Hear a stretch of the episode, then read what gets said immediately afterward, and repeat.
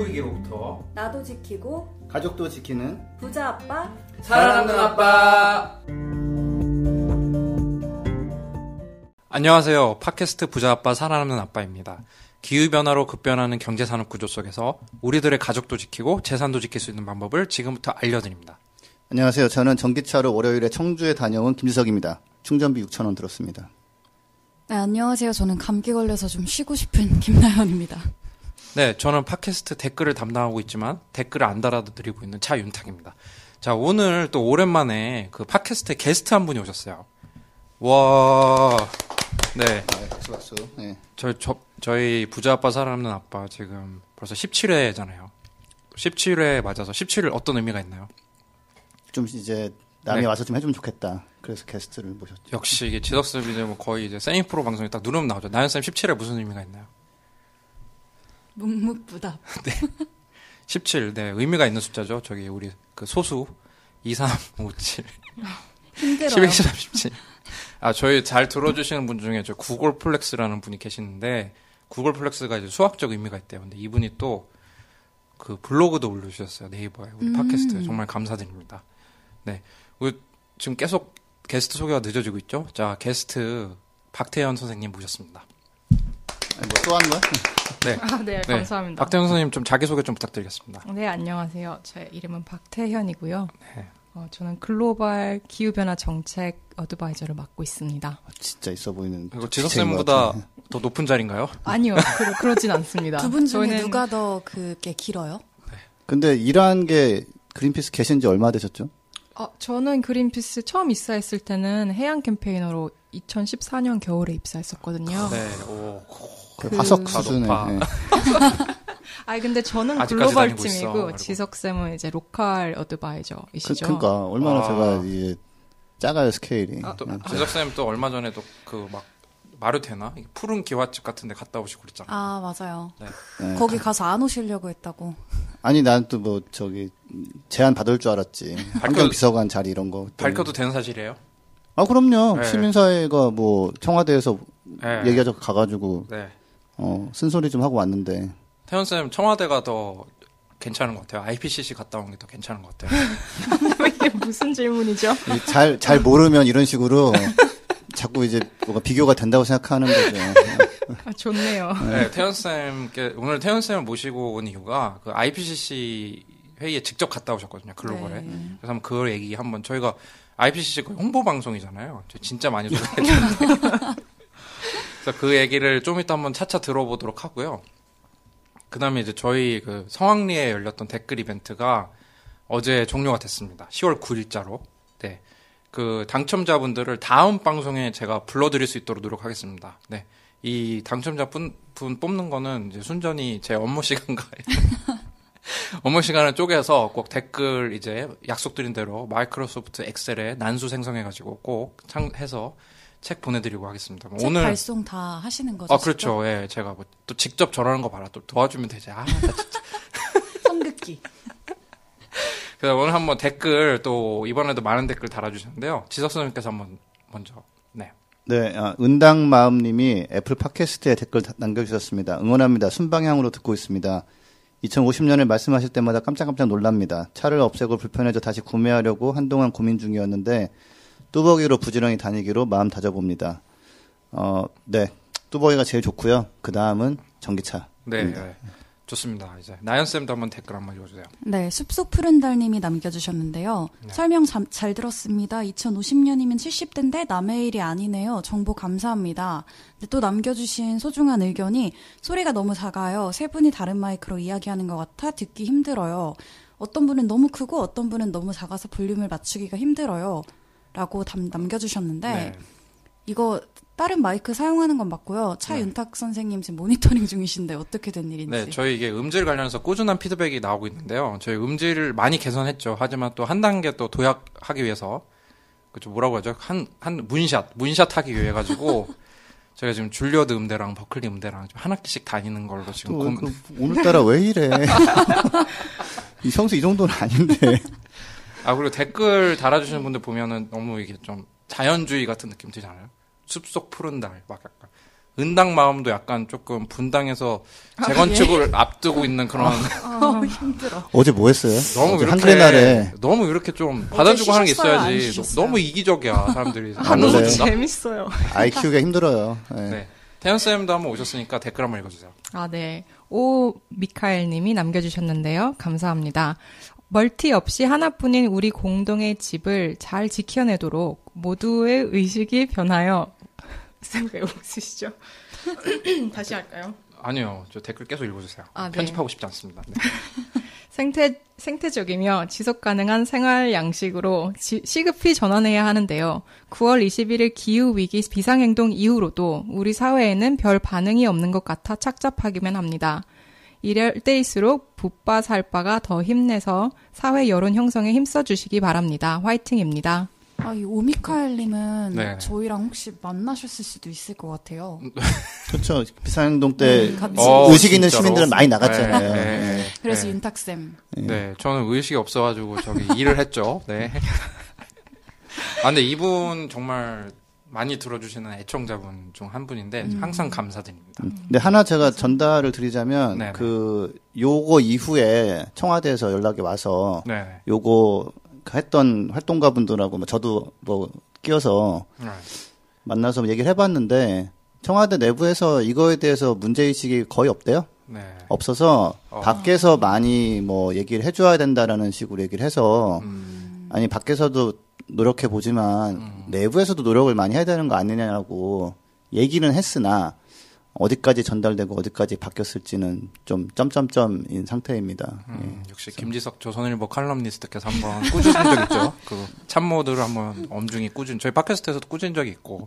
네. 예. 좀뭐 그 나중에 그 얘기는 하더라고요. 그런 매체 뭐 글이 나와야 네. 어, 좀 더, 어, 그, 그냥, 뭐, 약간, 이쪽에서만 신경 쓰는 게 아니라, 뭐, 음. 한겨레나 경향에만 에 그런 글이 나오면, 저긴 당연히 그런 소리 하죠. 넘어가는데. 아, 진짜 그거 청와대 너무 아니란 생각이다, 사실은.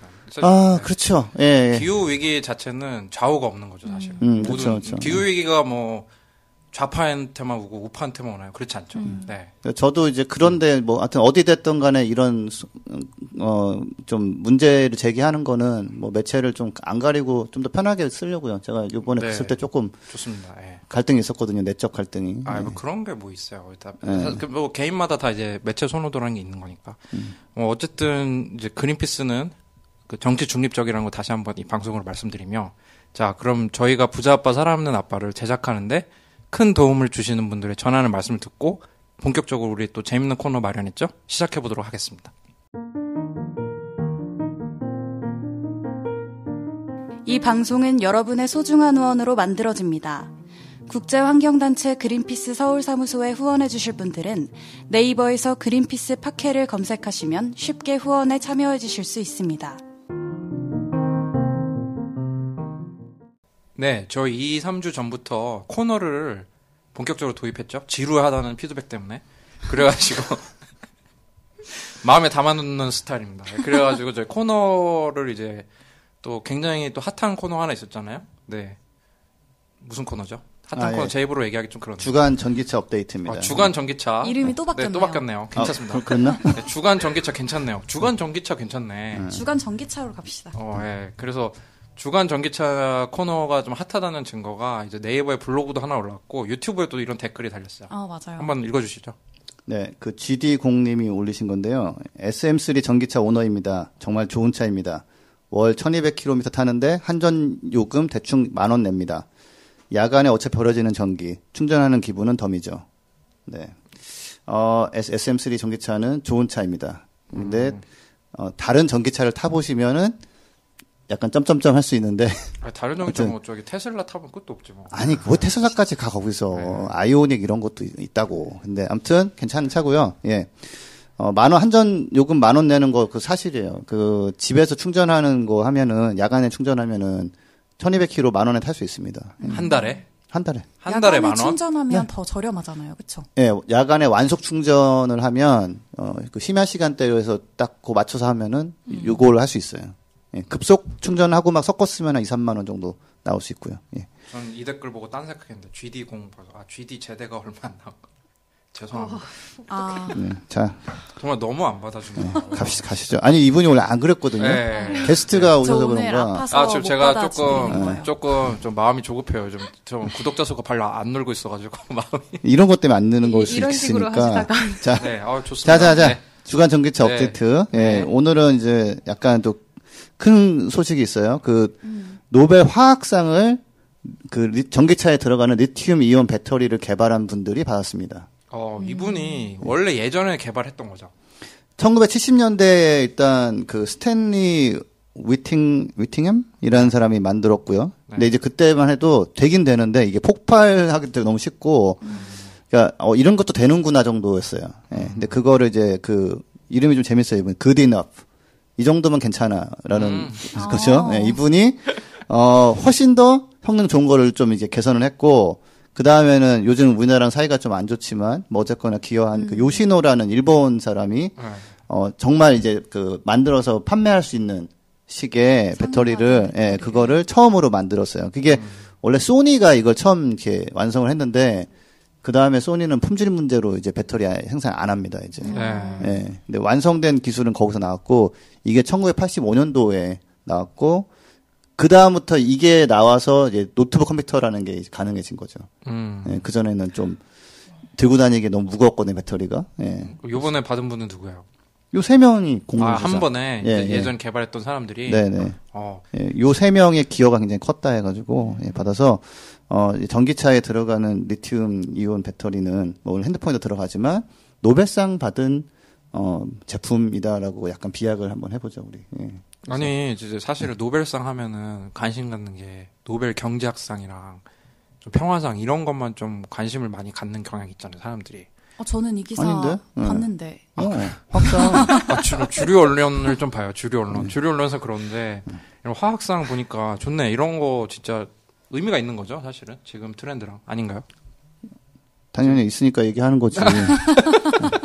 자, 자. 예. 그좀 지- 좀- 지저쌤이 판매하시는데 좀 성공한 SM3 얘기도 좀 한번 아니 성공한지 아직 모르겠어요. 왜냐하면 지난주에 제가 이제 네. SM3가 할인을 많이 하더라. 네네 어, 그래서 했는데 그 저희 또 저희 같이 일하는 분이 한번 전화를 걸어보신 거예요. 네. 나도 사고 싶다. 네. 예, 그랬더니 어, 할인이 어, 이제 400만 원밖에 안 해준다. 음, 좀 팔리기 시작하니까 할인을 좀 줄이는 거죠. 네. 예, 원래 그래서 500만 원이었는데. 어, 그렇죠. 그러니까 원래는 할인이 없었고 500만 원까지 파격적 할인하다가 음. 어, 그게 전달되고 연락을 하니까 400만 원이다라고 했는데 그래도 뭐 충분히 살만한 건데 다시 한번 제가 항상 말씀드리지만 어, 내년에 전기차 사- 사고 싶으시면 예, 오늘 예약을 하셔야 된다. 예. 음, 그래야 뭔가 이제 들어오는 거고 또 기다리다 기다리자 기다리자 하면은 시간 가고 보조금 줄어들고 그렇습니다. 예. 어, 그 저는 이제 개인적으로 이제 두 번째 전기차를 이제 살려고 테슬라 모델 3 예약을 걸어놨는데 네. 지난주 에 전화가 왔어요. 뭐라고요? 어, 제가 어, 올해 못 받는다고 저는. 아, 음, 근데 저는 이제 굉장히 반가웠어요, 그게. 돈이 별로 없거든요, 제가. 예, 그래서 막 어, 어디서 돈 빌려서 살까 막 알아보고 있었는데 네. 어, 참고로 은행에서 이제는 자동차 사료 살때 대출을 해주더라고요. 한 3.5%뭐 이런 식해 가지고 60개월이나 뭐 72개월에 원리금 분할 상환. 예. 차랑 집은 이제 대출이죠. 네. 어, 그렇죠. 음. 예. 그러니까 저는 전기차 사라고 그러면 내가 돈이 없어라는 분들은 정말 좀 이게 금융이랑 해서 계산을 해보시면 월에 나가는 전기 충, 주유비가 확 줄어드는 거랑 차값에 대한 할부금을 이렇게 같이 하- 계산을 해보면 전기차가 사실 훨씬 남는 장사입니다. 돈이 없을수록 어떻게 보면 전기차를 사시는 게 맞고요. 네. 어, 참고로 제가 지금 기다리고 있는 모델 3 같은 경우는 미국에서 고급차 시장에 그 모델 하나가 25% 시장 점유율을 보이고 있어요. 어, 고급차 타신다는 점을 조금 이제 고급차 타실 분이 이제 아, 이건 좀 고급이에요. 이거는 네, 그 그렇죠. 러니까 저는 그 카푸어가 될 수 있습니다. 이거 잘못 네. 사면은. 어. 네, SM3나 아이오닉 이런 거 사시면은 그 가성비는 제일 좋고요. 네. 근데 도, 독일 사람들도 가면은 저렴한 프랑스 차 엄청 많이 타요. 음, 저- 르노 이런 거. 네. 네, 그렇죠. 예. 그래서 근데 아무튼 이게 전기차가 아직도 뭐 멀었어, 뭐 이게 경쟁력이 있겠냐 이런 분들 아직도 많으신데 네. 뭐 미국 시장에서는 평정을 했다라고 볼 수 있죠. 아 이거 뭐 못 믿겠으니까 보니까. 통계로 얘기를 해주세요. 네. 어, 모델 3가 그 3, 4분기에 7, 8, 9월에 미국에서 4만 3천 대가 팔렸어요. 아, 예. 근데 그 다음으로 가장 잘 팔린 모델이 렉서스 ES인데 그게 한 14,000대 정도. 그 다음으로 팔린 게 독일의 뭐 명차라고 보통 하는 BMW 3 시리즈인데 그게 12,000대가 안 되고요. 그 다음에 우리나라에서 인기 많은 벤츠 C클래스 요게 11,000대가 안 됩니다. 그래서 어 2, 3, 4등을 다 합쳐도 모델 3 하나를 못 따라가요. 음. 어, 어마어마한 인기 네요. 네, 어마어마한 인기. 근데 좀 슬픈 거는 맨 밑에 이 그 자료에 이게 CleanTechnica라는 사이트에서 제가 퍼온 건데 네, 제네시스 G80이 리스트에 올라가 있더라고요. 네. 예, 자랑스러운 우리나라의 국산차. 그렇죠. 아, 대한민국 만세. 판매는 빵대로 돼 있습니다. 아, 아, G80 이거 사실은 우리나라에서 꽤 인기가 있는 차거든요. 이게 그 네. 임원들이나 이제 이런 분들이 꼭 타고 싶은 차인데, 음. 또 예. 다른 차는 좀 어때요? 좀 이제 친환경차의 서- 이제 좀 선구주자로 뽑히던 차들 어떻게 됐습니까? 그러니까 이제 모델 3가 사실은 할부하고 전기 요금 같은 거 감안하면은 그렇게 비싸지 않거든요. 네. 그러다 보니까 어, 친환경 차로 뭐 한 20년간 왕자를 유지했던 도요타 프리우스는 완전 바닥을 쳐서 이제 거의 지금 사라지고 있는 판매량이 거의 뭐 절반 이하로 꺾였나 그렇습니다. 예, 음. 그렇고 어, 네덜란드 같은 경우도 이제 전기차를 많이 어, 밀어주는데 음. 그 전체 판매차에서 테슬라 모델 3가 1등을 먹었어요.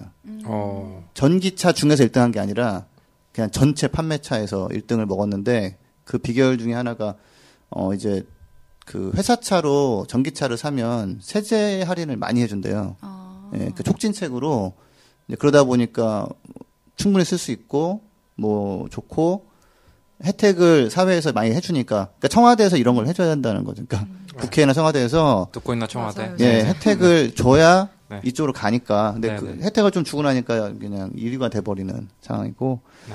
어, 또 이제 모델 3 하나 또 재미있는 팩트 하나 말씀드리자면, 지금 그레타 툰버, 툰베리가, 어, 미국으로 요트 타고 와가지고, 지금 캐나다, 뭐, 미국 중부 가서 이제 그, 그 결석 시위하는 학생들을 격려하고 있는데, 네. 아놀드 슈왈제네거가 또 이제 기후변화 막자고 열심히 활동하는 그쵸. 사람이잖아요. 공화당이었나요? 공화당으로 네, 네. 캘리포니아 주지사를 두 번 했죠. 네. 네. 근데 이제 그 사람이 어 툰베리한테 모델 3를 빌려줬어요. 아. 네. 어, 정말 또 저 입이 근질근질하네요. 저 아놀드 슈왈츠제네거 가식을 하고 가- 싶어가지고. 가정부와 또뭐 아, 아들 아니, 아니, 뭐 아니, 그런 아니, 얘기. 저희는 또 이제 네. 또 이제 네. 뭐전 연령이 듣는 팟캐스트니까 네. 넘어가도록 하죠. 네. 네, 아무튼 그랬는데 그 하나는 이제 예, 이건 저 현대 현대 기아한테 보내는 제 메시지인데 자 모델 3가 툰베리가 타기 좋은 이유 중에 하나가 그 테- 테슬라는 충전소가 없어요. 뭐 이런 뭐 그래서 전기차 못 만들어요. 이런 변명을 하는 게 아니라 자기들이 그냥 충전소 다 깔아 버렸거든요. 음. 그래서 북미하고 캐나다는 다 갈 수 있어요. 모델 3 가지고 충전하면서 이렇게. 그래서 어딱그 툰베리가 정말 캐나다, 미국을 이제 돌아다닐 때 쓰기 가장 좋은 차죠. 네, 그래서 지금 타고 맞아. 지금 다니고 미국 있다고 합니다. 미국 같은 데 보면은 이 충전 시설 관련된 스타트업이 많이 이미 있는 것 같아요. 있죠. 네, 예. 그래서 그게 사실은 스타트업 하는 분들 다 그런 건 아니지만 스타트업 exit를 항상 염두에 두고 하잖아요. 파는 거를 음. 우리나라 현대 기아차도 결국에는 이 전기차 충전 시설 갖고 있는 데를 뭐 직접 구축하거나 아니면은 사거나 뭐 협작을 해야 되거나 그런 때가 오겠죠. 저 이미 좀 화석 연료 열심히 팔던 회사 중에서 지금 전기차 충전 시설 약간 생각해 보고 있는 데가 좀 있죠. 사실 실제로 이미 하고 있어요. 제가 재밌는 게 저한테 사회생활의 쓴맛을 많이 알려주신 네네. 어 김 땡땡 차장님이라는 분이 계셨는데 네. 그분이 현대가 투자해서 만든 전기차 충전 회사로 가 계시더라고요. 음. 얼마 전에 아. 보니까 음. 이제 그게 퇴직을 앞두게 되면은 이제 약간 그런 자리로 보통 이렇게 가거든요. 그래서 정관우대 같은 거죠 이제. 네. 어, 뭐 그렇죠. 네, 이제 네. 예, 여기서도 먹고 살아봐라. 네, 네. 더 이상은 좀 어렵다. 뭐 이런 음. 건데 그래서 이- 이미 있는데 이렇게 좀 더 적극적으로 할 필요가 있는데 그렇진 않고 특히 BMW는 최근에 아 전기차 우리 만들고 싶은데 충전소가 없어서 점점점 그래서 이런 그런 좀아 근데 아우 정말 이 충전 시설 모습, 얘기는 국내에서도 되게 많이 나오는데 사실 이 인프라 같은 경우에는 정부뿐만 아니라 아까 말씀해주신 것처럼 기업도 같이 좀 투자에 나서는 게 좋잖아요. 네, 폭스바겐 같은 경우에는 지금 세계 1위죠. 근데 2025년까지 유럽 지역에 약 3만 6천 개의 전기차 충전 포인트를 설치를 할 거라고 하고 거기에는 당연히 재생 가능한 에너지로 충전할 수 있는 패키지 같은 걸 네. 계속해서 꾸준하게 다양한 형태로 마련을 하겠다고 얘기를 했어요. 음. 그리고 또 BMW 얘기도 아까 해주셨는데 BMW, 다임러, 폭, 포드 등의 회사들이 같이 모여서 유럽의 초고속 충전 인프라 구축 전문 업체 IONITY를 또 설립해서 아. 준비를 하고 있다고 네. 하더라고요. 사실 우리가 그러니까 전기차를 팔려면 관련 인프라를 깔라고 푸시하는 게 아니라 거기서 또 수익을 낼 거잖아요, 장기적으로. 예, 아이오니티 같은 경우는 최근에 현대자동차가 지분 가입했죠. 20%를 네, 인수했습니다. 맞아요. 예. 그러니까 유럽에서는 정부가 하라고 그러고 시민들이 요구하고 하니까 막 깔고 투자하고 음. 우리나라에서는 지금 굉장히 소극적인 모습을 보이고 있어서 어, 빨리 좀 하세요. 예. 네, 좋습니다. 저희 지구 재난 방송 코너 한번 시작해 보도록 하겠습니다. 네, 지구 재난 방송인데요. 네. 저는 이제 주간 전기차의 분량이 많은 관계로 짧게 좀 끝내겠습니다. 네, 네. 지금 멸종 저항 시위가 되게 뜨거운 감자로 떠올랐는데요. 국내 언론에도 많이 소개가 됐기 때문에 뭐 몇몇 분들은 기사를 통해서 보셨을 수도 있을 것 같아요. 멸종 저항 시위가 뭔가요? 이제 막 꿀벌 옷을 입고 뭐 길거리에 뭐 사람들이 누워 있거나 뭐 황소 동상에 가짜 피를 뿌리거나 이런 사진이 많이 주로 소개가 되고 있는데 우리나라 언론에서는 이제 이게 격렬한 뭐 시위다. 아니면 뭐 이색적인 시위다. 뭐 이런 식으로 내보내고 있어요. 이게 어떤 시위냐? 이제 지난 7일, 현지 시간 지난 7일부터 영국 런던을 중심으로 뭐 뉴욕, 밴쿠버, 베를린, 파리, 시드니, 문바이 등 세계 각지에서 지금 한 3일째 시위가 진행 중인데 시위 첫날에만 이제 영국이랑 네덜란드에서 수백 명이 체포가 됐어요. 그러니까. 이분들이 멸종 저항 시위라고 하는 게뭐 네. 어, 떤 의미로 하는 시위인 거죠? 이제 기후 변화의 위험성을 경고하고 탄소 배출량을 줄이기 위한 정책적인 뒷받침을 요구를 하고 있는데요. 그러니까 우리가 멸종 당하고 싶지 않다. 아, 그러니까 예, 멸종 대상에는 인간도 포함되어 있는 거고 네. 어, 주 메시지가 이대로 다 굶어 죽는 뭐 완전 기후 난장판 세상으로 안 가려면 당장 굉장히 빠른 행동이 필요하니 뭐 어 그거를 해내야 된다. 근데 그 그걸 할 때 정부가 어 중심적으로 나서서 해야 되고 뭐 시민 참여를 통한 논의가 필요하다라고 해서 근데 이분들의 시위 방식은 그냥 우리가 진짜 9월 21일 날 우리 해봤지만 힘들게 힘들게 한 5천 명이 모여가지고 그 폴리 그 경찰이 그 정해준 라인대로 음, 뭐 약간 운전자들의 약간 따가운 시선과 가끔에 들려드는 경적도 예 그런 걸 심했어요. 들으면서 가봐야 정부에서는 음, 이런 일이 있었구나. 저, 저 그래서 미팅 한번 하고 그다음에 별로 안 바뀐다 이거예요. 그래서 아예 런던 중심부 이런 데를 점거를 점거를 해서 2주 동안 점거를 해서 어 실질적 경제적 피해와 시민들의 큰 불편을 불러 일으키는 수밖에 없다. 음. 그래야 미디어가 조명해주고 어 뭔가 얘기할 수 있는 공간이 생기고 어, 그래야 정부도 아 이렇게까지 우리가 문제 될 바에는 해결을 하자 차라리 이 문제를 하고 나설 거라는 거죠. 네. 나는 쌤 이렇게 시위했으면은 뭐 공권력이 가만히 있지는 않았을 것 같은데. 네, 아까 네. 말씀드린 것처럼 첫날에만 이미 몇백 명이 체포가 된 상황이에요. 그래서 앞으로 말씀해주신 것처럼 2주 동안 전 세계 60개 도시에서 이 같은 비폭력 시위를 벌일 예정인데요. 그러니까 이 단체가 또 어떻게 설립됐는지 한 지금 1년 반 정도 됐거든요. 단체 설립된 지가. 그러니까 5월 지난 5월에 지난 5월이 아니라 작년 5월이죠. 작년 5월에 이제 영국 환경운동가 로저 할람 그리고 또 게일 브래드룩 박사 등이 주축이 돼서 이런 단체를 만들었어요. 근데 이분이 뭐라고 하셨냐면 지난 4월 가디언에 편지를 보내서 이제 편지, 이메일, 단순 집회 이런 방식은 작동하지 않는다. 아까 말씀하신 것처럼 굳이 왜 사람들한테 불편을 주면서도 이걸 감수하고 시위를 하느냐. 이분들도 시위를 하면서 좀 미안하다. 이런 얘기를 하시거든요. 근데 하지만 우리가 택할 수 있는 방법은 이거밖에 없다. 이미 막 퍼포먼스 중에서도 기후가 이미 사망했다. 이래서 뭐 장례식을 치른다거나 이런 것도 많이 등장을 하고 있는데 그 자신들이 멸종 당하고 싶지 않다라는 거를 이제 격렬한 모습을 보여주는 거죠. 네, 또 이미 이렇게 네. 얘기를 하셨어요. 우리는 감옥에 잡혀가는 걸 두려워하지 않는 400여 명, 체포를 무릅쓰는 2, 3천 명이 필요하다. 음. 사실 저는 이, 이 멸종 저항 시위가 영국에서 처음 시작했을 땐 말, 말, 말대로 이제 400명, 몇천 명 정도 정말로 시위를 강하게 할 사람들만 모였다가 그 시위를 이제 하려는 아, 같이 하자는 인비테이션을 많이 보냈어요. 보통 사람들한테 그때만 해도 사람들이 어, 나는 저 정도는 아니야. 거- 음. 각지 걱정은 하지만라고 했는데 파장이 많이 일으키고 이뤄, 이뤄지고 나고 지금도 기후 사실 지금 1도씨 세상에 살고 있는데 음. 태풍도 되게 크고 다양한 이제 임팩이 지금 진행되고 있잖아요. 그런 걸 보면서 어, 셀럽들도 심지어 이제는 자기들도 함께 우리 딸아들을 위해서 멸종조항 시위를 다음번에 같이 하겠다. 약간 이런 식으로 많이 대화가 진행되고 있어서 진짜 좋은 또 셀럽 좋아하는데 또 궁금한데 네. 앞으로 어떤 셀럽이 참여하는지 꼭 업데이트 부탁드리겠습니다. 네. 네. 음, 한 가지는 이게 화- 사실은 환경 단체가 다룰 수 있는 어떤 이슈를 좀 벗어났어요. 기후 변화는 이게 환경 보호가 아니라 아이들의 생존 담보 뭐 이렇게 음, 맞아요. 되- 된 상황에서 이제 그런 식으로 이제 멸종 저항 운동은 이제 환경 운동을 하던 사람들이 왔지만 그 핵심은 이제 아이들의 이 생존을 보장할 수 있는 사회로 가야 되지 않느냐라는 걸 하고 있어서 호응이 좀 많이 이렇게 좀 기존에 이런 거 참여 안 하던 사람들도 늘어났고 기존에 하던 사람들도 다 이쪽으로 들어가고 있고 그래서 하여튼 지금 한 3일째인데 이게 어떻게 결론이 나는지 한번 어 좀 저는 매일 보고 있고 음. 뭐 후원도 하고 있고요 이쪽에다가 예.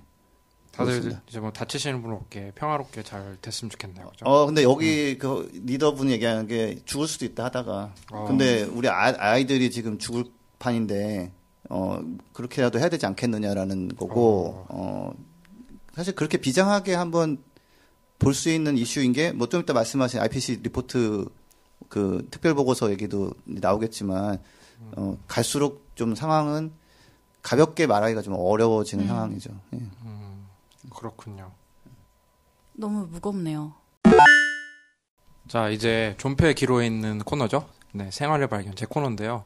제가 오늘 와. 중대 발표를 해야 될 것 같은데 오늘 생활의 발견 코너 사실은 마지막 코너가 될 것 같습니다. 아 지- 왜요 왜? 지난 코너 지난번에도 통편집을 할까 되게 많이 고민을 했는데 하지만 또 중요한 메시지는 갖고 왔거든요. 마지막인데 또 이제 강민지님이라는 분이 이렇게 또 유튜브에 댓글을 달아주셨어요. 호주에서 환경보호 전공을 하는 학생인데 유학생이라 1년에 한 번 비행기를 타고 한국 집에 가야 되는데 집을 가, 가지 말아야 하는 걸까요? 왜냐면 저희가 지난 방송 때 그 뭐 shame to fly시였나요? 예, flight 네. 예. 아, 예.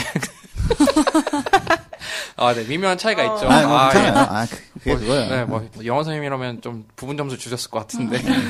세모. 네, 그래서 생활- 그러니까 이제 비행기를 비행기가 이제 모든 교통 수단 중에서 탄소 배출이 가장 많으니까 이제 그런 거라서 이제 지적생 같은 경우는 이제 비행기를 이제 거의 안 타시는 거죠, 그죠? 예, 그쵸. 거의 안 네, 타요. 네, 저도 이제 유학 생활을 했잖아요. 그렇죠. 네. 그 따지면 저도 탄소 악당인 게 네. 많이 왔다 갔다 했거든요. 네. 네, 그래서 10년 왔다 갔다 아, 했으니까. 근데 한국에서 공부 잘했으면은 그냥 탄소 안 냈을 텐데.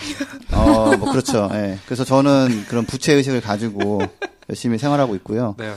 어, 가는 횟수를 줄이면 도움은 되거든요. 저도 네. 그냥 돈도 아낄 겸 이런 거 알게 된 다음에 좀 괴롭고 그래서 어, 연말을 그 미국에서 보내본 적이 있는데 네. 하긴 원래 연말은 겨울엔 안 왔지 참. 근데 아무튼 어, 굉장히 쓸쓸하더라고요. 근데 그러면서 동시에 또 못 보던 풍경도 보고 그래서 어, 정 못 견딜 것 같으면 오는데 네.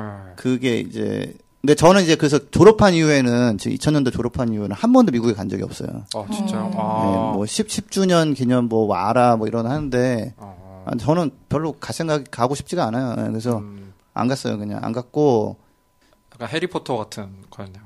방학 때 뭐. 도- 돌아. 뭐죠? 그냥 코너 폐지 하시죠 그냥. 네, 아니, 코너 폐지. 아니 근데 또 이제 유학생들 입장에서는 또 네. 얼마나 이게 가고 싶겠어요. 아니, 좀 방학 때는 너무 외롭고 하니까. 저- 네.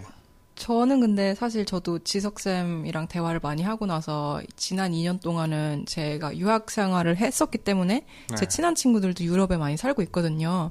친구들이 이제 막 결혼하고 아이를 낳고 그럴 나이들이 되는데 제가 결혼식을 어, 정말로 예전엔 친한 친구였는데도 불구하고 이- 안 갔어요. 어, 그 이유가 이제 나- 내가 탄소를 소비하면서 너의 결혼식을 가는 것보다 지석쌤이 말씀해 주- 주신 것처럼 너의 미래 아이를 위해서 내가 탄소를 한, 한 번이라도 아껴줄게. 약간 탄소 배출을 음, 그런 의미에서 가지 않았고 지난 2년 동안은 제가 출장하지 않은 이유, 아, 출장 아닌 이유로는 비행을 네. 하고 있지 않거든요. 네. 그 축의금 송금은 하셨죠? 어, 당연하죠. 아, 예, 그렇죠. 예. 그 멸- 됐습니다. 멸종 저항 네. 운동에서 그 3일 차에 그 수유를 하는 엄마들이 음. 예, 그, 그 나와가지고 얘네들이 이제 앞으로 피해자다. 음. 얘네들이 아마 지금 태어나 있는 가장 어린 애들일 텐데 음. 얘네들이 그냥 그 기후 위기를 겪게 둘 수 없다라고 하면서 시위를 하거든요. 그러니까 그게 조금 액- 그 멸종저항 운동의 좀 색다른 점이에요. 그 유모차 부대가 나왔다 우리나라에서는 그보다 한참 어린. 애들까지 나와 있는 거죠. 제 예. 코너에서 굳이 전 코너를 제 코너를 그런 코너로 좀 바꿔도 괜찮을 것 같아요. 이 탄소 배출 해야 되나 말아야 되나 끝장 토론 같은 것도 괜찮을 것 같은데 어쨌든 제가 오늘 코너를 마지막 시간을 가지면서 또 뭔가 대안을 갖고 오려고 노력을 했거든요. 그래서 강민지 학생을 위해서 제가 요즘 근래에서 본 칼럼 중에서 가장 글을 잘 쓰고 재밌게 썼다라고 본 칼럼을 하나 갖고 왔는데 음. 마이클 만 펜스테이트 대학의 그 대기화학 기상학 교수로 계신 분이에요. 펜스테이트도 뭐 아이비리그로 쳐줍니까? 김 선생님? 아, 펜스테이트는 아니죠. 펜스테이트로는 좀 부족하죠. 역시 이분이 좋은 대학이에요. 네. 아이비는 아니고. 근데 아이비리그 그 별거 아닌 게 예전에 네, 그 네. 같이 미식축 가던 애들이 예, 여덟 개 팀 잘 하지도 못해 걔네들 그래서 그거 시작된 거예요 그냥. 그 이분이 베스트셀러도 아주 쓰신 분이죠. 이제 누가 왜 기후 변화를 부정하는가? 네, 저기 또 기후 불안과 쌍벽을 이루는 책이죠. 김지수 선생님 쓰신 이분이 타임즈에 기고를 했는데 lifestyle changes aren't 제가 좀 영어 부족하니까 오늘 또 영국 영어 한번 좀 들어보고 싶습니다. 아이비리그라고 박태현 선생님 한번 읽어 주세요. 어, 어, 제가요? 네, 네. Lifestyle changes aren't enough to save the planet. Here's what could. 그 일찍 간 사람이 다 달라. 역시 저 중학교 때 갔잖아요. 역시 영어는 영국이다. 별로 영국 아, 느낌 안 나는데. 아니, 아니, 안 너무 좋아요. 좋겠어. 저, 희 근데 이분이 쓰신 글 첫 문장이 기가 막혀요. 뭐, 뭐냐면 한번 그것도 태연 쌤 한번 읽어주세요. 네. Everyone faces choices every day that carry a climate cost. 이게 뭔 뜻인가요? 그러니까 모두가 탄소 비용을 매일 선택에 이제 직면한다는 거죠. 그래서 이분이 그 다음에 쓰신 이제 예시가 아침에 양말을 찾으려고 불을 켜야 되나? 불을 켜면 탄소가 나갈 텐데. 이제 핸드폰 그 네. 카메라를 하시면은 제일 적게 쓸 수 있습니다. 그 아침에 베이컨이나 계란을 실컷 먹을까? 그 계란, 베이컨이랑 계란은 또 탄소 배출 많이 되잖아요. 그렇죠. 그 아니면 그냥 오트밀로 때워야 되나? 막 이런 선택에 항상 직면하죠. 저희도 항상 선택에 직면하죠. 탄소 배출하면서 아침에 출근해야 되는. 리액션 해줘야 되나 말아야 되나 네. 이런 거. 예. 아, 아침에 꼭 우리가 좀 노트북을 켜서 일을 해야 되나? 탄소 배출 되는데. 근데 이, 이 이분이 아주 명쾌한 얘기를 했었는데 이제 이것도 한번 영어 한번 마- 마지막으로 읽어주세요. If nobody is without carbon sin, who gets to cast the first lump of coal? 이게 그 요한복음 그 패러디한 거죠. 죄 있는 자가 이 여자한테 돌을 던져란가요? 뭐좀 무슨 음. 내용이죠? 누구도 죄가 없, 네. 없다고 생각하는 사람만 이 여자한테 돌을 던지라는 얘기죠. 예, 그렇죠. 누구든 이 탄소와 관련된 탄소 배출하는 죄가 없는 사람이 없다면 누가 석탄 업계에 돌을 던지겠느냐 그런 뜻인 거죠, 그죠? 그러니까 사실은 우리가 그 다 너무 극단적인 이제 그런 방식도 좋지만 그거를 악용하는 사람이 있다고 이 사람이 얘기를 하는 거예요. 이 사람 얘기는. 음. 자동차를 포기하라고 하는 게 아니라 자동차를 전기차로 타라. 햄버거를 포기하라는 게 아니라 대체육으로 햄버거를 만들어진 먹어라? 거를 먹어라라는 거죠. 왜냐면은 이 분이 이렇게 얘기를 한 이유가 이거를 이런 뭐 너무 이제 뭐 비행기도 타지 말고 차도 포기하고 버거도 포기하고 이러라고 하면 이거를 정치적으로 이용하는 세력이 나타난다는 거예요. 음, 예를 들어서 트럼프 대통령이 대박 낸 게 뭐죠?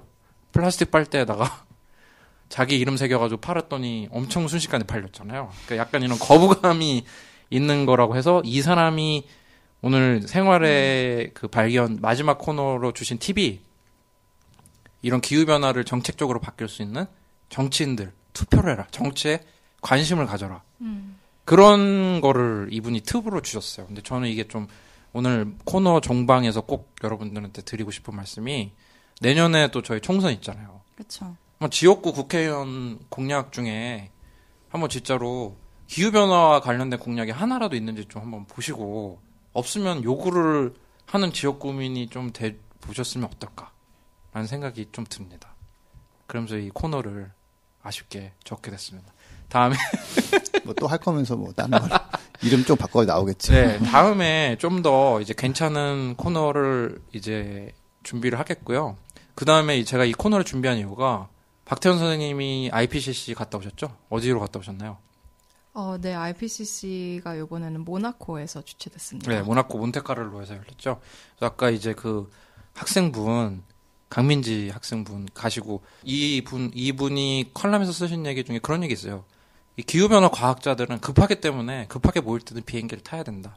또 그럴 때가 있으니까 강민지 이분도 이제 환경 관련 전공이시면 좀 공부를 이제 많이 하셔서 좀 많이 이제 기여를 하실 수 있는 감사하겠고 이제 저희 이제 방송 들어주시는 분들은 꼭 정치에 관심 가지셔서 이제 기후 변화 관련된 공약이 있는지 좀 꼼꼼하게 따져 보시고 없으면 요구를 한번 해보는 것도 좋을 것 같다. 그러면서 저희 잠깐 또 전하는 말씀을 듣고 이제 본격적인 얘기 한번 시작해 보도록 하겠습니다.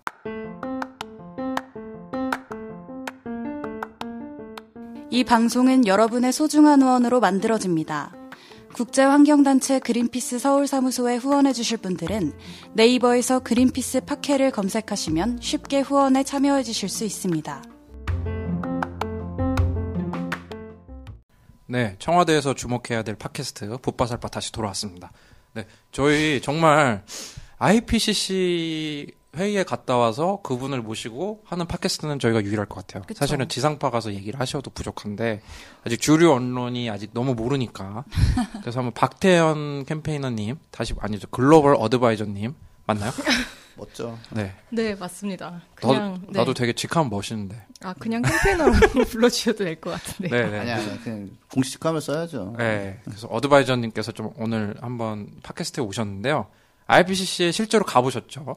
네, 가봤습니다. 저희 IPCC가 정말 주목해야 될 팟캐스트 붓바사파 IPCC 다시 한번 뭔지 한번 다시 한번 그러니까 IPCC 좀 이름이 재미가 없어 그쵸? IPCC가 뭔 뜻인지 한번 다시 한번 다녀오신 분의 목소리로 듣고 싶습니다. 아, 네, 알겠습니다. IPCC는 사실 약자고 Intergovernmental Panel on Climate Change라는 네. 기후변화에 관한 정부 간 협의체예요. 네. 그러니까 즉 기후변화 과학을 연구하고 평가하는 과학자들 모임이라고 함- 사- 생각하시면 될 것 같은데 네. 1988년에 유엔 산하기관으로 서- 설립이 됐고 5, 7년마다 주요 평가 보고서를 발간을 해요. 네. 그래서 중간중간 UNFCCC, 그러니까 UN 기후변화 협약에 따른 요청에 따라서 특별 보고서 같은 것도 진행을 하는데요.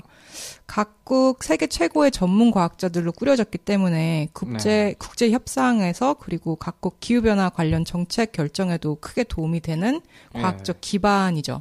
현재 의장은 한국의 의회성 의장이시고요. 네, 정말 또 가십 하고 싶은데 또 이제 이회 이회창 한나라당 옛날 대표 겸 네. 이제 그 네, 네, 그렇죠. 그 대선 후보분의 동생분이죠. 네, 이분 맞습니다. 이분 집안이 뭐 공부 잘하는 분이 워낙 많기로 유명한 뭐 장하성 집안 그 집안처럼 음, 음, 네, 좀 하고 싶은 맞습니다. 얘기 많지만 뭐. 그래서 이분 1988년부터 이제 주요 이제 과학자들이 모여가지고 이제 낸 보고서 아주 짧게만 조금씩 소개해 주세요. 네, 지난 팟캐스트에서 지석 쌤이 네네. 말씀해 주신 부분들도 되게 좋아가지고 조금 더 거기에 더 하자면 30년 동안 다섯 개의 주요 평가 보고서가 나왔었어요. 발간됐었는데 그 주요 메시지는 1990년에 나온 첫 번째 주요 평가 보고서는 It's warming. 그러니까 한 문장으로 말하자면은 기- 지구의 기온이 상승하고 있다. 어, 이게 이제 결과였죠. 어, 과학자들이 동의해서 낸 결론이 그쵸. 그렇죠. 이렇게 여러 수많은 과학 논문을 검토해 본 결과 이미 1990년에 It's warming이라는 아주 심플한 결론이 나온 거죠. 네. 이미 알고 있었던 거죠. 네. 그리고 6년 후에 발간된 두 번째 어, 주요 평가 보고서에서는 기온 상승의 주범 주범은 우리, it's us라는 되게 음, 되, 되게 어떻게 보면은 우리한테는 지금은 팩트로 보여지지만 2, 30년 전에는 그때도 우리가 만드 우리가 지, 지구 온난화를 일으킨 건지 아니면 원래 지구의 사이클에서 이런 변화가 있는 건지를 아직도 뭐 질문을 하고 있었던 때죠. 음, 지선생 이때쯤 이제 석유 업계들이 로비 시작하나요? 어떻게 됩니까? 어, 그 전부터 약간 착수를 했죠. 네. 이- 이게, 아우, 이거 확실치 않아. 뭐, IPCC 뭐야, 뭘 몰라서 그래. 뭐, 이런 식으로.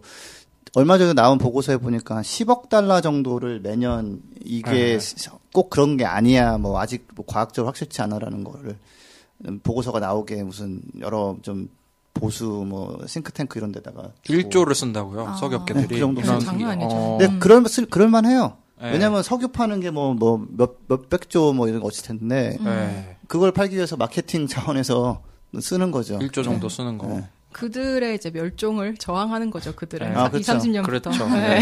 그래가지고 이제 이게 불확실하다라고 이렇게 석유업계에서 또 약을 팔고 있을 때 2001년에 어떤 또 나이가 나오나요? 네, 2001년 사, 세 번째 주요 평가 보고서에서는 이제 확실하다라는 주요 메시지가 나왔어요. 그거는 이제 이 제가 이렇게 되게 짤막짤막하게 얘기를 하고 있긴 하지만 이 주요 평가 보고서가 수백 페이지가 넘는 수천 페이지 다, 네. 다 되는 이제 페이, 엄청난 레포트고 음. 이렇게 짧게 확실함을 강하게 만, 만들 수 있는 기반이었고요. 네. 영어도 좀 읽어주세요. 좋네요. 딱 아, 닮을 we 거. are sure. 아, 그러니까 우리 기후 변화가 확실하고 주범이 인간인 게 확실하다. 네. 이미 2001년에 2001년에 이미 네, 네. 그게 확실성이 나타났고 그 6년 후에 4차 보고서에서는 상황이 나쁘다. It's 네. bad. 그러니까 어. 지금 트렌드가 너무 안 좋다라는 게 확인이 됐고요. 네. 그리고 이제 5차 보고서에서는 2014년에 나왔는데요.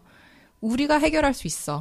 We can fix it. 이라고 어. 나왔어요. 그러니까 우리가 주범이기 때문에 우리가 행동을 바꾸면 해결할 수 있다는 이제 희망적인 메시지가 나왔거든요. 그러니까 과학자들이 뭐 이제 희망을 주려고 일부러 그런 게 아니라 이제 방법을 토대로 한 거죠. 그렇죠. 이제 네. 과학으로 봤었을 때는 이 세, 세 분류로 나눠지는데 네. 진행되고 있었던 상황, 앞으로 진행 진행 진행될 상황, 그리고 그걸 어떻게 우리가 어, 대응을 해야 하는지 이런 부분을 IPCC가 어세스먼트를 하긴 하는데 네. 거기서 이제 10, 2014년에서는 이제 상황 굉장히 나쁘지만 우리가 해결할 수 음. 있어라고 이렇게 나왔죠. 근데 여기서부터 이제 약간 의견이 좀 갈리는 부분이 있는 게 네.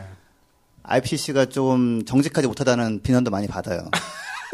왜냐, 어, 우리가 해결할 수 있다고 하는데 그러면서 나온 게 뭐냐면 온실가스를 역으로 줄일 수 있는, 그러니까 이미 이- 공기 중에 있는 거를 흡수해서 처리하는 것까지 포함하면 우리가 할 수 있을 거야라는 식으로 들어가기 시작하는데 네. 4차 보고서까지는 그런 얘기 없었어요. 음. 네, 배출하는 거 줄이면 되는데 이제는 그걸로는 안 되는 거예요. 그러니까 아직 개발되지도 않고 얼마가 될지도 모르는 그런 것까지 이제 넣어서 넣으면 가능해라고 하니까 사실은 이제 이때부터 NGO나 이런 데서 올해 이거 본 사람들은 음. 야 이런 얘기까지 들어가야 이제 되는 거야라고 하면서 그렇죠. 예 그래서 그 부분을 빼고 얘기하면 어떻게 되는 거야 하니까 어떻게 보면 그, 그 멸종조항이라는 게 나오는 거예요. 그러니까 과학자들도 어- 어쨌든 감정 있는 사람이니까 막 그런 것도 네. 있지만 사실 IPCC 보고서는 상호에 네. 검토된 과학적 문헌을 기반으로 하거든요. 네. 그래서 각국들이 이제 그 기후변화 과학에 어떤 분야에 펀딩을 넣고 어떤 분야를 이제 열어주는 거를 기반으로도 하기 때문에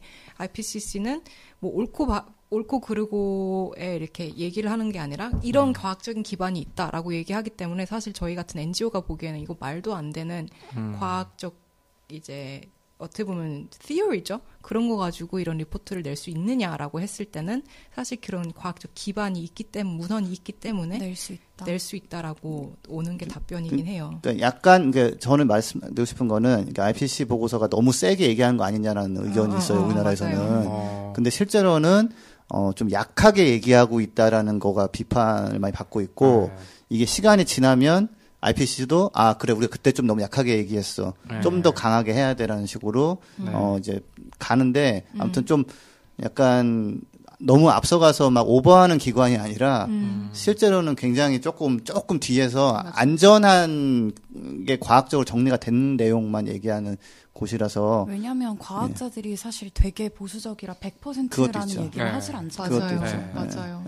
그래서 이게 주요 보고서가 5년에서 7년 간격으로 벌써 다섯 번이 나왔는데 요번에 참가하신 거는 어떤 과정에 참가를 하신 거죠? 그 제가 앞서 말씀드렸듯이 네. 주요 보고서라는 이제 큰 사이클로 진행되고 있긴 하지만 중간 중간에 이제 special report라고 어, 특별 보고서를 채택을 해요. 네. 아시다시피 지난번 그 지- 지석쌤께서 팟캐스트에서 예- 말씀도 많이 해줬는데 1.5도 특별 보고서는 한국 인천 송도에서 작년에 채택이 네. 됐었고 네. 어, 요번 올해 나온 두 가지 차- special report, 그러니까 어, 특별 보고서는 토지 관련한 보고서가 하나 있었고 그리고 음. 요번에 9월 달 9월 25일에 발간된 거는 그 해양하고 빙 빙하 빙 빈권 권? 음. 네, 관련한 얼음이 얼어 있는 곳. 음. 예. 네, 아, 얼려 있는. 곳에 대한 네. 리포트가 이제 두 개 special report가 됐고 네. 그걸로 인해서 이제 세 개 특별 보고서가 여섯 번째 음. 어, 주요 발- 평가 보고서 사이클에서 이제 맞춰지는 거죠. 여섯 아, 번째 그러니까 평가 보고서는 2022년에 2022년에 음. 나오는 보고서 중 하나를 준비 작업을 한 거네요. 그죠? 네, 근데 요번에 그렇죠. 다룬 거는 해양과 빈권. 네, 맞습니다. 저 빈권이라는 단어 머리털 나고 처음 들어봐요. 빈권 저도요. 네, 약간 좀 배고파. 막 만두 생각도 나고 막 그런데. 어, 근데 네. 의외로 얼어 있는 곳 되게 많아요. 저기 음. 히말라야 이쪽도 그렇고 남극 그쵸. 뭐 북극 면적은 남극 굉장히 북극만 그런 게. 아니라 예. 아 네. 남극 북극만 아니라 이제 얼어 있는 여러 그쵸. 지역. 아, 지구에 얼어 있는 모든 곳을 포함한 게 빈권인데요. 그래서 사실 해양 자체도 해양 지역 자체도 굉장히 큰 곳인데 빈권까지 해가지고 이 리포트가 굉장히 큰 리포트였어요. 네. 이런 과학자들 모임에 그린피스 물론 우리 과학을 기반으로 캠페인하고 있지만 가서 하신 역할 뭔가요? 네, 우선 이제 과- IPCC는 과학 보고서이긴 한데 음, 이 과학 보고서가 굉장히 과학적인 단어들을 사용하기 때문에 정말로 이제 정책 관- 관계자들 그리고 보통 사람들이 알아듣기 위해서는 그 회원국들 총 195개국이 내용을 검토 후 최종본에 합의를 하- 하고 그 요약본이 이제 사실 사람들이 자주 듣는 메시지들을 말하는 거거든요. 네. 그래서 그린피스 같은 경우는 그 요약본, 그 정책 결정 자용 요약본을 Summary for Policy Maker라고 하는데 네. 그 협의하는 이런 어, IPCC 회의에 옵저버로 참석을 하는 거거든요. 네. 그 공식 옵저버로 타- 단체로 참여를 함으로써 네. 그 공식 옵저버 단체들은 시민사회 단체 저희 같은 NGO뿐 아니라 네. 다른 유엔 산하 기관- 기관들도 포함을 해요. 네. 발언권은 전혀 없고 그냥 일단 듣 기만 하는 건가요? 발언권은 있나요? 있긴 있는데 아, 있어요? 네. 네. 저 정말로 발언을 해야 할 때만 인터벤션을 해야 해요. 음. 그 이유가 IPCC 저희가 가는 이유는 이제 최대한 그런 요약본의 내용하고 어조가 과학 근거에 사실적이게 하기 위한 그 행동이고 정치적인 이유로 번질되지 않게 그래서 전- 음. 정치적인 이유로 번질되기 시작했을 때 그것을 이제 다른 나라들이 어, 계속 번지를 시킨다면은 저희가 그때 이제 발언을 하면서 과학적인 기반은 이렇기 때문에 이런 어조, 이런 단어는 어, 맞지 않다라고 하는 이제 와치독 역할이죠. 정말로 어, 필요할 모니터링, 때. 모니터링을 네네. 하러 간 거죠. 그렇죠. 사실 이게 IPCC가 과학자들이 전 세계에 모여 있긴 하지만 이 보고서가 달갑지 않은 나라들도 분명 있겠죠. 어, 그렇죠. 네. 사실 그 앞서 말씀드린 것처럼 어, 벌써 이 1, 1차 그리고 2차 주요 평가 보고서가 될 때부터 이미 이제 화석 연료 기반인 네. 어, 경제인 나라들이 이 IPCC 보고서를 좋게만은 보지, 않- 보지 않고 있고 이래서 요약본 같은 경우를 굉장히 많이 이제 어, 어조를 약하게 하려고 노력을 많이 하고 있죠. 뭐, 실- 뭐 나라 이름 뭐 얘기해도 될것 같아요. 우리 제니퍼 모건 그 국제 사무총장님이 서울 사무소 보셨을 때 얘기했잖아요. 어느 나라들이 특히 아주 강하게 반발을 하는지. 네, 그렇죠. 이번 회의 같은 경우는 네. 128개 국가가 참가했어요. 네. 개도국 같은 경우는 이제 한 명, 두 명 정도의 이제 참가단이 있는가 하면은 네. 미국이라든지 뭐 어, 독일 또는 네. 뭐 사우디아라비아 같이 네. 이제 좀 큰 나라들은 경제 기반이 큰 나라들은 뭐 다섯 여섯 명까지 네. 음. 가는데 그래서 그런 dynamic도 사실 중요고 하긴 해요. 사실 네. 그런 어, 공동의 목소리가 제대로 들려지는가. 음. 근데 회의가 진행됐었던 20일에서 3, 23일 같은 경우는 잘 아시다시피 그 전 세계적으로 기후 스트라이크가 진행되고 있었고 음. 유엔 기후 행동도 진행되고 있어서 과학자들이 우려했던 거는 이 레포트가 본의 아니게 굉장히 정치적인 어, 방법으로 나쁜 좋지 않은 메시지가 나오지 않을까 어. 했었고 어, 다들 아시다시피 사우디아라비아 같이 이렇게 서, 석유 팔아서 석유 팔아서 경제 유- 경제 유지하는 유지를 나라. 하는 음. 나라들은 IPCC special re- 그 특별 보고서 1.5도부터 굉장히 많이 반대를 했었어요. 네. 그래서 뭐 1.5도라는 그런 목표 다, 목표의 어조에 대해서 굉장히 뭐 안 좋게 어 intervention을 많이 하시고 네. intervention이라는 게 이제 좀 이- 의도적으로 개입을 자꾸 하는 건가요? 그쵸 네. 발언 많이 하시고 네. 발언을 사실 한 문장에 두세 번을 하면은 이 회의 이 유엔 같은 회의가 문장 하나하나 음. 마다 다 확인을 하는 거기 때문에 프로세스가 굉장히 길어지거든요. 음. 근데 사우디아라비아는 그런 프로세스적 delay tactic을 굉장히 많이 써요. 아, 그러니까 예를 들어 뭐 한 문장 문장 다 꼬치꼬치 막 그렇죠. 예. 그리고 굳이 뭐 그 그 아래에 있는 chapter report에 있는 나, 내용을 다시 확인하지 않아도 되잖아요. 준비된 사람들이면은 자기가 확인하고 왔겠죠. 네. 근데 그런 거를 굳이 계속 아. 확인하는 방식이라든지 과학자들 진짜 짜증났겠다. 오, 네. 정말로 많이 어, 네. 제가 그래서 사우디가 파는 석유를 쓰는 차를 제가 안 타려고 너무 싫어하거든요, 제가. 아, 정말로 아람코에서 거액 제한이 와도 그러니까 아 좀 아 안 가요 저는. 네. 저, 저 GS 칼텍스 저 예전에 됐었는데 안 갔어요. 아 진짜 어 진짜 뭐, 거기가 연봉은 더 셌겠지 여기보다. 거기 뭐 많이 쉰다고 그러더라고요. 근데 음. 아무튼 그러면은 미국은 어땠어요? 이제 미국은 또 아주 노토리어스한 대통령을 갖고 있는 그 파리 협약도 탈퇴했잖아요. 미국 네. 미국은 또 사실 과학이나 이런 거에 또 이제 빠질 수 없는 나라인데 그렇죠. 어떻습니까? 미국 사람들은 근데 한 가지 파리 협약 탈퇴 아직 못했어요. 네, 아, 맞아요. 그렇구나. 2020, 네. 네, 자, 내년에 네. 시간이 걸려요. 네네. 네. 그 미국 같은 경우는 말씀하신 것처럼 그 해양 관련 해양 관련 과학 아니면 그 기후 변화 관련 과학 기- 기반이 굉장히 탄탄한 나라로서 코멘트를 줄 때 처음에 가장 만- 먼저 이제 코멘트에 이제 header 같은 걸로 얘기를 하는 게 우리는 기- 우리의 코멘트는 기후 변화 협상이나 기후 변화 정책 정치와 상관없는 코멘트다. 어. 라고 해서 그 파리 기후 협약이랑 상관없이 IPCC 프로세스에는 도움이 지금까지는 되고 있어요. 음. 그이 해양 리포트에는 좋은 코멘트들을 많이 넣어, 넣어준 나라이고요. 아. 그런 거 보면은 사실 멋있긴 하죠. 음. 과학적인 기반은 과학적인 기반이어야 된다. 어. 하지만 그래도 뭐 정치적인 메시지가 IPCC 리포트에 정책적인 메시지가 스며들긴 하거든요. 그렇죠. 정책 과학, 관리자를. 과학이 과학일 수만 있겠습니까? 네. 기반으로 정책도 만들고. 그러니까요. 네. 네. 그런 부분에서의 어조라든지 단어 조정을 좀 제기하는 부분은 있긴 하지만 음. 전체적으로 레포트 채택을 위한 그런 어 협조적인 거는 있어요. 음. 이런 치열한 128개국이 모여서 이제 각자 이해관계를 갖고 또 과학자들은 이제 과학적 사실을 갖고 이제 회의가 치러졌을 텐데 네 이번 보고서 내용이 좀 어떻습니까? 네, 요번 보고서의 내용이 사실 너무나도 네. 어 무서워요. 개충격.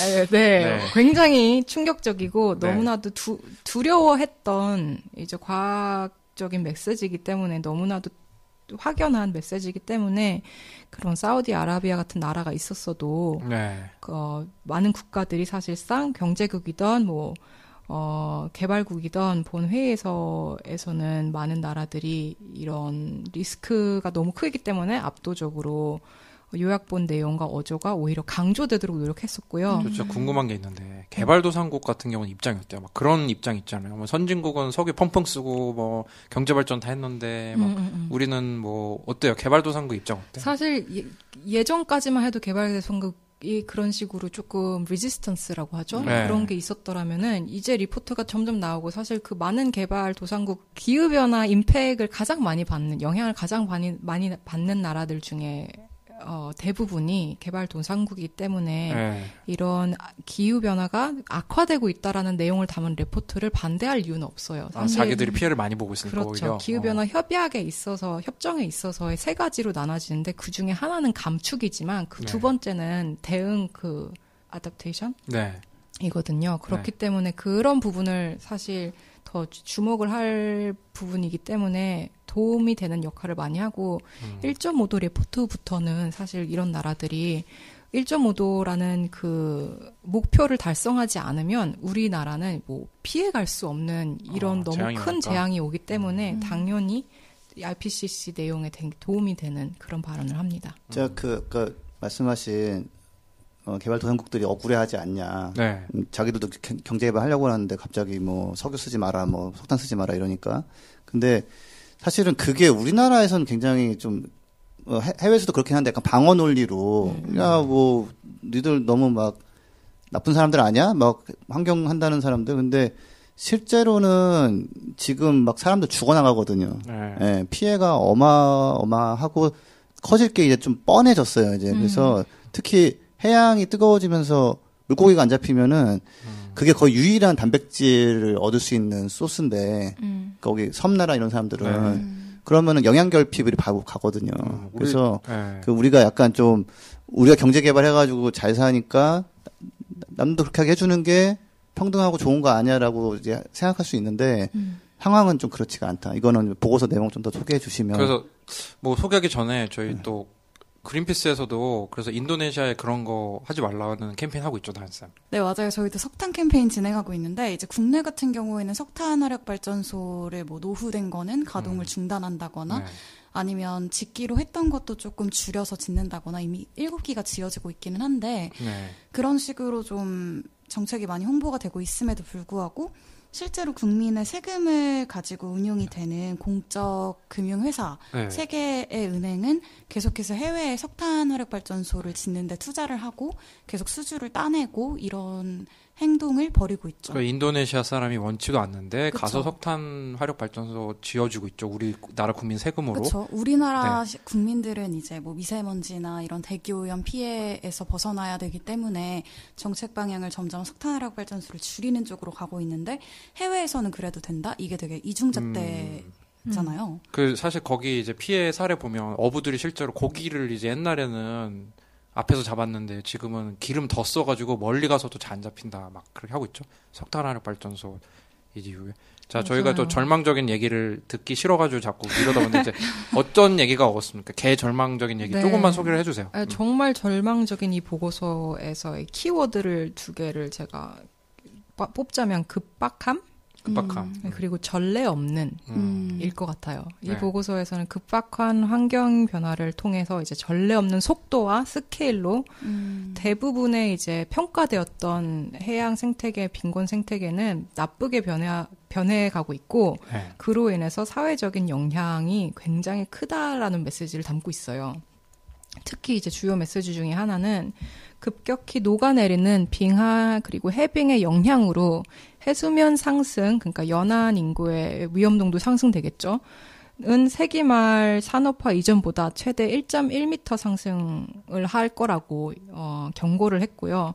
이거는 지형적으로 낮은 도서국 뿐, 고- 도서국가 섬나라 국가들뿐만이 아니라 삼면이 바다인 한국도 위기적인 이제 기후 위기에 닥친다라는 메시지로 알아들을 수 있을 것 같아요. 그러니까 쉽게 말하면 1.1m가 그냥 해수면이 올라 버린다는 거죠. 그렇죠. 1.1m면은 뭐 한 6살 정도 되는 애 키가 여섯 살? 그만큼 그냥 쑥 올라간다는 거죠. 그렇죠. 이거는 1, 1.1m라는 거는 사실 지난 2014년에 전망했던 그 평가 보고서보다는 훨씬 높게 예측된 어. 새로운 전망이고요. 세계적으로는 몇 천만 명의 삶의 터전이 이제 왔다 갔다 하는 그런 전망이기도 해서 엄청 무서운 수치죠. 사실 방금 네. 국내에도 이제 피해가 있을 수밖에 없다고 네. 얘기를 해주셨는데 2015년에 부산발전연구원이 보고서를 하나 발간을 했어요. 근데 해수면 높이가 방금 1.1m 상승 에 대해서 예측을 해주셨는데 네. 1.1m가 아니라 1m만 상승할 경우에도 부산 해수욕장, 주요 항만, 산업공단이 전부 침수될 거다. 이렇게 이미 15년에 예측이 나왔거든요. 어, 그- 그리고 저희 한번 그 진짜 음질이 아, 주안 좋았던 초반 시절 저희 기자 선생님이 그 부동산 팁 주셨잖아요. 아 맞아요. 한번 여기 찍고 넘어가야죠. 자, 우리 만약에 우리 저희 아내가 나 바다 보이는데 살고 싶다. 아파트 사자 어떻게 해야 됩니까? 안 사는 게 좋, 좋은데 그 옛날 얘기 하지 마 기억 안 나. 기억 안 네, 나고 네. 네, 한 가지는 여기서 주목할 게 또 하나 있어요. IPCC 1차 보고서에서 가장 낮게 잡은 해수면 상승 그이 2100년까지 혹시 얼마인지 기억 아시는 분 계시나요? 기억 못합니다. 네, 9cm였습니다. 음, 점점점 이게 전망치가 올라가서 이제 1.1까지 온 건데 음. 과연 2100년도에 1.1이 끝일 것이냐? 음. 어, 실제로 나사에서 이런 거 집중적으로 연구하신 분들은 음. 벌써 한 2, 3m 정도 갈 것 같다라고 얘기했거든요. 어. 맞아요. 그 예. 부분에 대해서 조금 더 하자면은 IPCC 이런 리포트 사이클에서는 리뷰 사이클이 있는데 2000, 이 2018년 한 초반까지에 나왔던 과학적 문서들만 가, 기본을 가지고 갔기 때문에 2018년 초반부터 지금까지 나온 데이터들은 훨씬 더 높게 이미 그렇죠. 네, 음, 그러니까 예전 데이터를 검증한 거니까. 그렇죠. 네, 아이고. 그래서 뭐- 계속해서 IPCC가 얘기를 하는 거는 되게 느리다고 얘기를 할 수밖에 그쵸. 없는 예. 거죠. 그렇죠. 이게 단순한 얘기가 아니라 정말 진짜 우리 해변가 놀러 가면은 이게 심각하다는 걸 금방 느낄 수 있을 것 같아요, 그죠? 네, 네. 네. 음. 네, 변화는 되게 급격하게 진행되고 있 다는 그런 메시지였던 것 같고 네. 또 하나의 메시지는 이제 해수온 변화도 또 진행되고 있는데 해수온 변화라고 하시면 이제 무슨 내용이냐면 해양 바다가 사실 기후 변화를 막아주는 이제 큰 버퍼 역할을 해요. 음, 그 어, 탄소, 네. 자세히 설명해 주세요. 그러니까 예를 들어서 바다 같은 경우는 저희 뭐죠 온실가스를 배출했었을 때 바다가 한 3분의 1 정도 흡수를 해요. 네. 어, 그, 그렇구나. 그 온실가스에서 이제 탄소 같은 경우는 3분의 1을 흡수를 하고 히트 그러니까 그 예, 열 에너지 네. 같은 경우도 네. 약한 90% 정도 흡수를 합니다. 음. 아, 역시 이제 중학교 때까지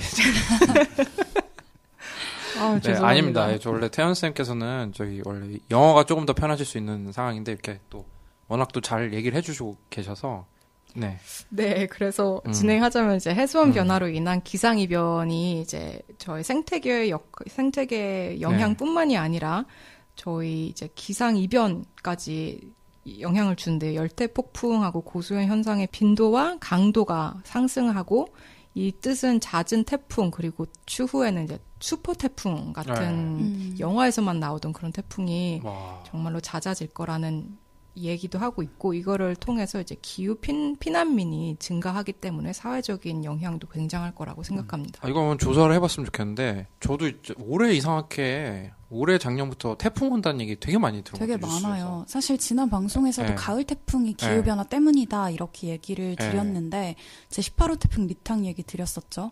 이게 다행히 원래 한반도를 직격해서 지나갈 거라고 했다가 오른쪽으로 약간 빠져서 음. 남부 지방에만 피해가 극심했는데 되게 곳곳에서 인명이나 재산 피해가 크게 난 것으로 알고 있습니다. 그래서 깊은 애도와 위로의 말씀을 전해드리고요. 네.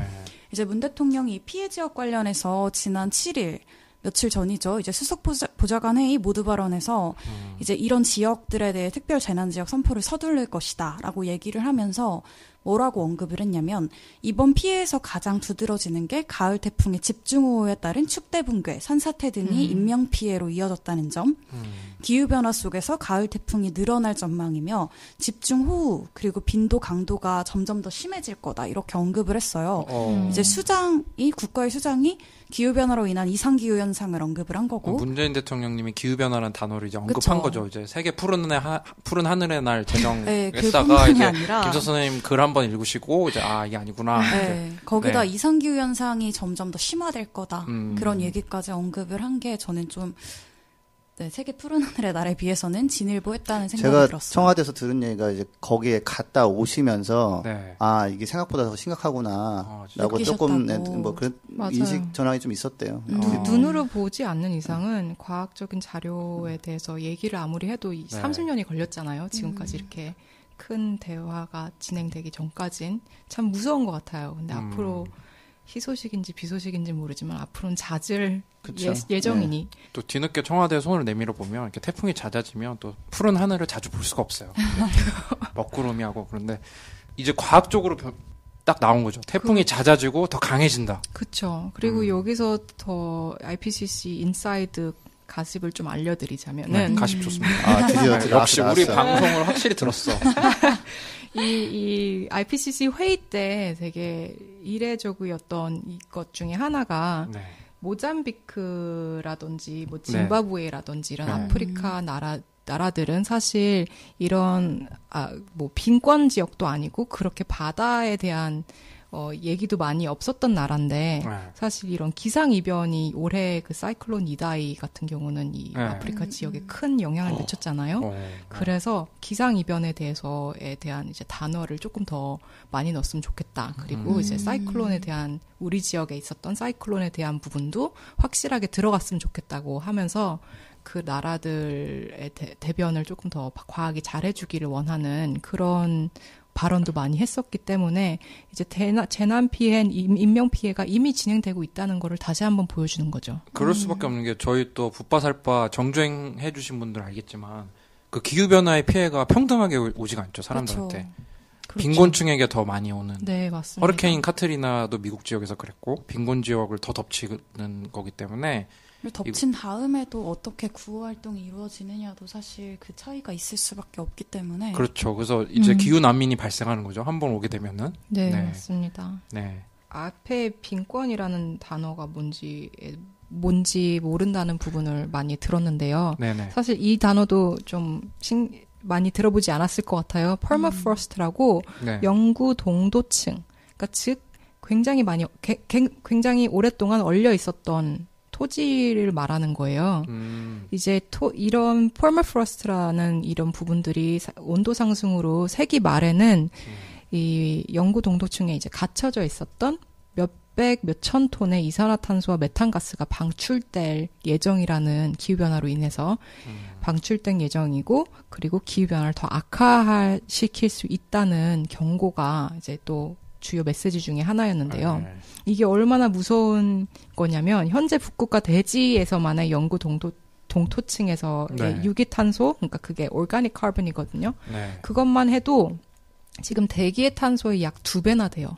음, 그러니까 이런 부분들이 녹아지면은 그 저희가 어 기- 어떻게 보면 이게 얼마나 기후변화 행동이 시급한지를 보여주는 거죠. 이런 부분이 더 녹으면 녹을수록 우리의 컨트롤 밖에서 진행되는 기후변화 영향은 훨씬 더 클 수 있다. 김나연 선생님 한번 이거 무슨 현상이라고 얘기한 적이 있었잖아요. 그쵸. 저희가 지난, 지난? 지난이 아니죠. 한참 전에 전, 얘기를 네. 했었는데, 네. 되먹이 현상이죠. 우리 네. 김지석 조선일보 칼럼니스트님도 되먹이 현상에 대해서 그 아직 고정은 아니에요. 네, 기고에서 고정 좀 이제- 조선일보 관계자분들 들으시면 꼭 고정 부탁드립니다. 얘기를 해주셨는데, 네, 네.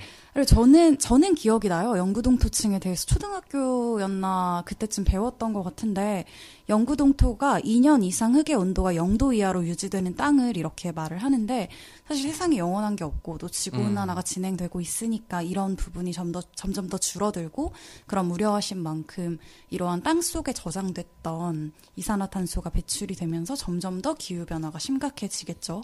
근데 북반구 땅의 24%가 또 영구 동토라고 해요. 그래서 저희가 생각하는 아까 얘기했던 뭐 북 극 뭐 이런 극지방뿐만 아니라 이렇게 넓은 지역이 영구동토다라는 얘기가 얘기를 해드리고 싶고 어 그리고 2010년 한 해 동안에 인- 저희 인류가 배출한 온실가스가 이산화탄소로 환산하면 480억 톤이라고 해요.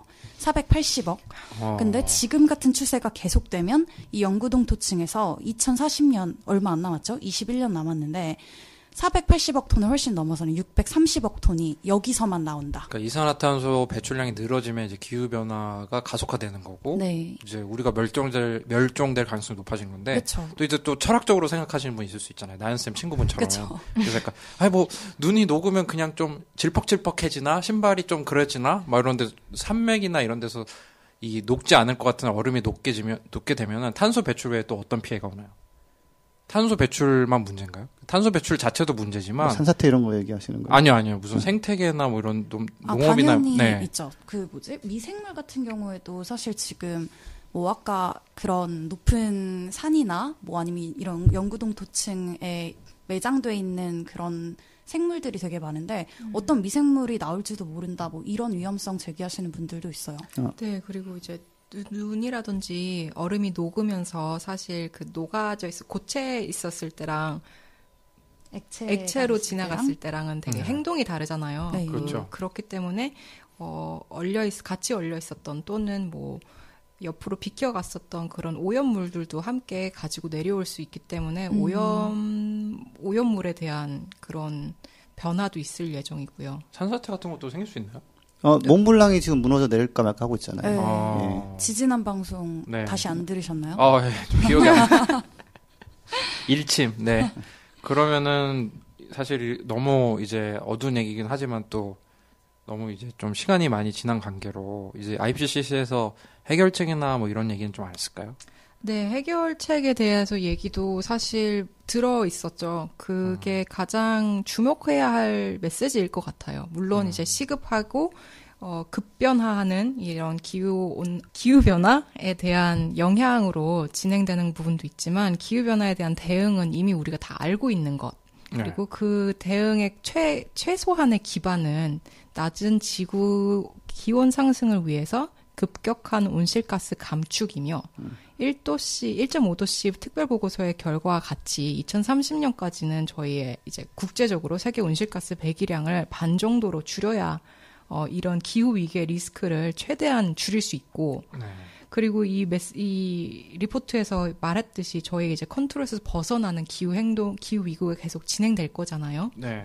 그리고 더 악화될 거고 그런 기후 변화에 대한 임팩트 적응을 효과적이게 할 수 있으면 있으려면은 네. 1.5도씨 맞춰야 될 것이라는 주요 메시지가 있었습니다. 음. 그리고 또 한 가지지 그린피스로서 되게 네네. 네, 주의 깊게 주의 깊게 게 봤던 네. 메시지 중에 하나는 기후 변화 대응은 이제 에너지 섹터 뭐 그런 한 섹터 섹터별로만 나눠질 게 아니라 음, 다양한 섹터가 함께 움직여야 되고 그거는 이제 정책 관계자분들이 정말로 눈, 눈 깊게 봐야 되는 메시지 인 것 같고요. 음. 예를 들어서 기후변화 적응에는 해야 보, 해양 보호구역도 굉장히 유용해요. 음. 생태계 재활에 도움되고 음. 그럼으로써 우리가 아직은 이해하지 못하는 그런 탄소 사이클 그런 부분도 피- 어, 보호를 해야 할 이유가 있기 때문에 그런 음. 정책이 필요하다고. 사실 근데 박태현 선생님이 이제 그 해양 공부도 하셨고 이제 이쪽에 애정도 깊으신 상황인데 또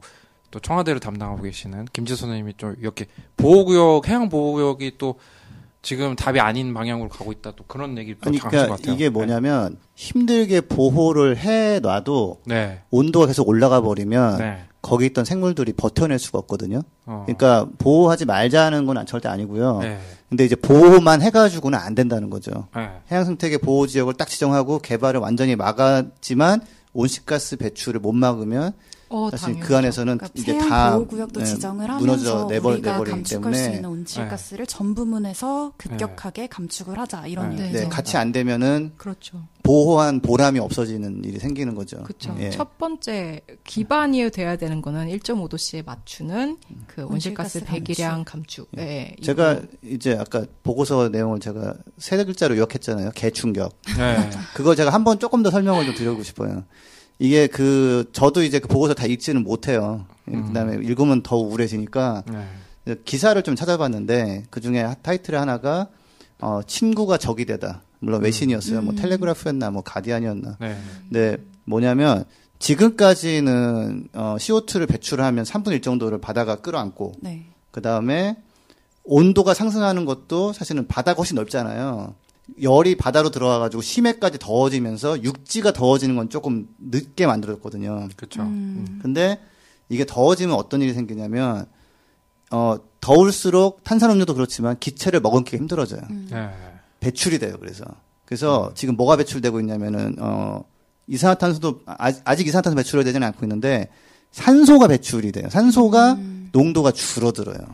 그래서 바다 물고기들이 수온이 올라가면 질식을 하는 거예요, 이 안에서. 뜨거운 사이다 같은 상태가 되는 거구나. 네, 그 네. 이게 그 바다 그 물속의 용존 산소라고 하는데 맞아요. 그거를 아가미로 해가지고 이제 호흡해야 되는 물고기가 음. 숨을 못 쉬어서 음. 질식하는 음. 상황이 되, 고 있거든요. 조- 조금씩 조금씩 지금. 예, 그리고 이게 더 심해지면은 지금까지는 그 품었던 CO2가 나올 수밖에 없어요. 온도가 올라가면. 이제 그러면은 바다가 흡수원에서 배출원이 돼버리면 네. 뭐 이제 영구동토도 배출원 되지 인간들도 계속 뿜어대지 음. 이렇게 돼버리면 그때는 사실은 견딜 수가 없는. 네, 저는 그냥 다 때려치고 그냥 네. 그냥 행복하게 살다가 죽어야죠. 네, 그 스피, 스피노자처럼 그냥 뭐저 마지막 그 뭐 사과나무 안 심어요. 어차피 죽을 건데 뭐. 네, 사과나무 심어도 안 네, 크고. 사과나무를 심을 수 있는 거는 네. 희망적인 세계인 거예요. 네. 그- 나는 죽더라도 사과나무가 쓸 수 있으니까. 근데 네, 이거는 네. 사과나무를 심을 필요가 없어지는 거니까 음, 거기까지 안 가게 하려면 음. 1.5도에서 막아야 되고 그러려면은 온실가스를 10년 안에 한 절반으로 줄여야 된다. 예, 그런 상황인 겁니다. 네. 네. 정말 슬픈 레포트였어요. 1.5도 레포트에서 이미 우리가 알고 있었던 1.5도씨 상승까지 올라가기만 해도 70에서 90%의 산호초가.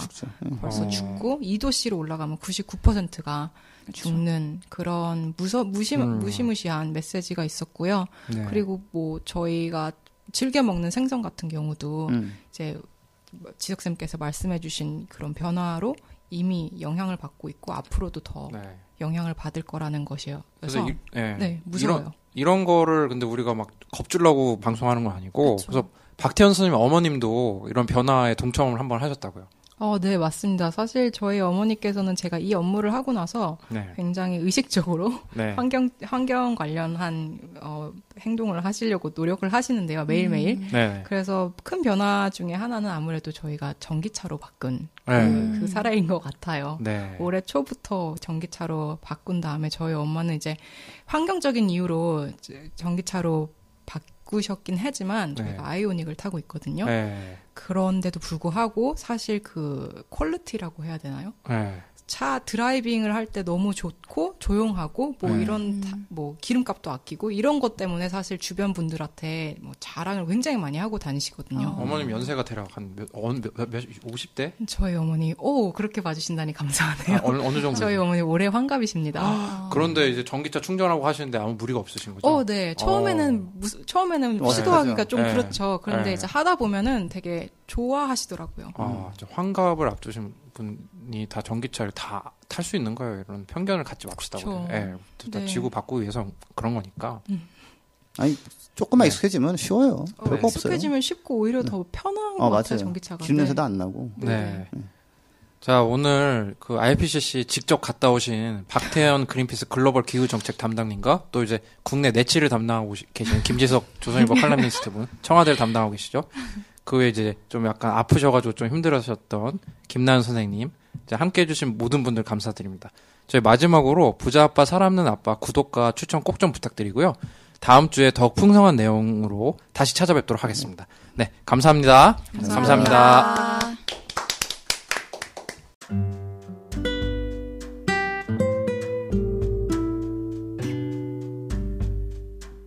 부자 아빠 살아남는 아빠는 애플 팟캐스트, 구글 팟캐스트, 팟빵, 파티, 앵커, 스포티파이 등을 통해서 들으실 수 있습니다. 방송에 대한 의견이나 참여를 원하시는 분들은 gkr-골뱅이 greenpeace.org로 메일을 보내주시면 저희가 정기적으로 확인하도록 하겠습니다. 부자 아빠 살아남는 아빠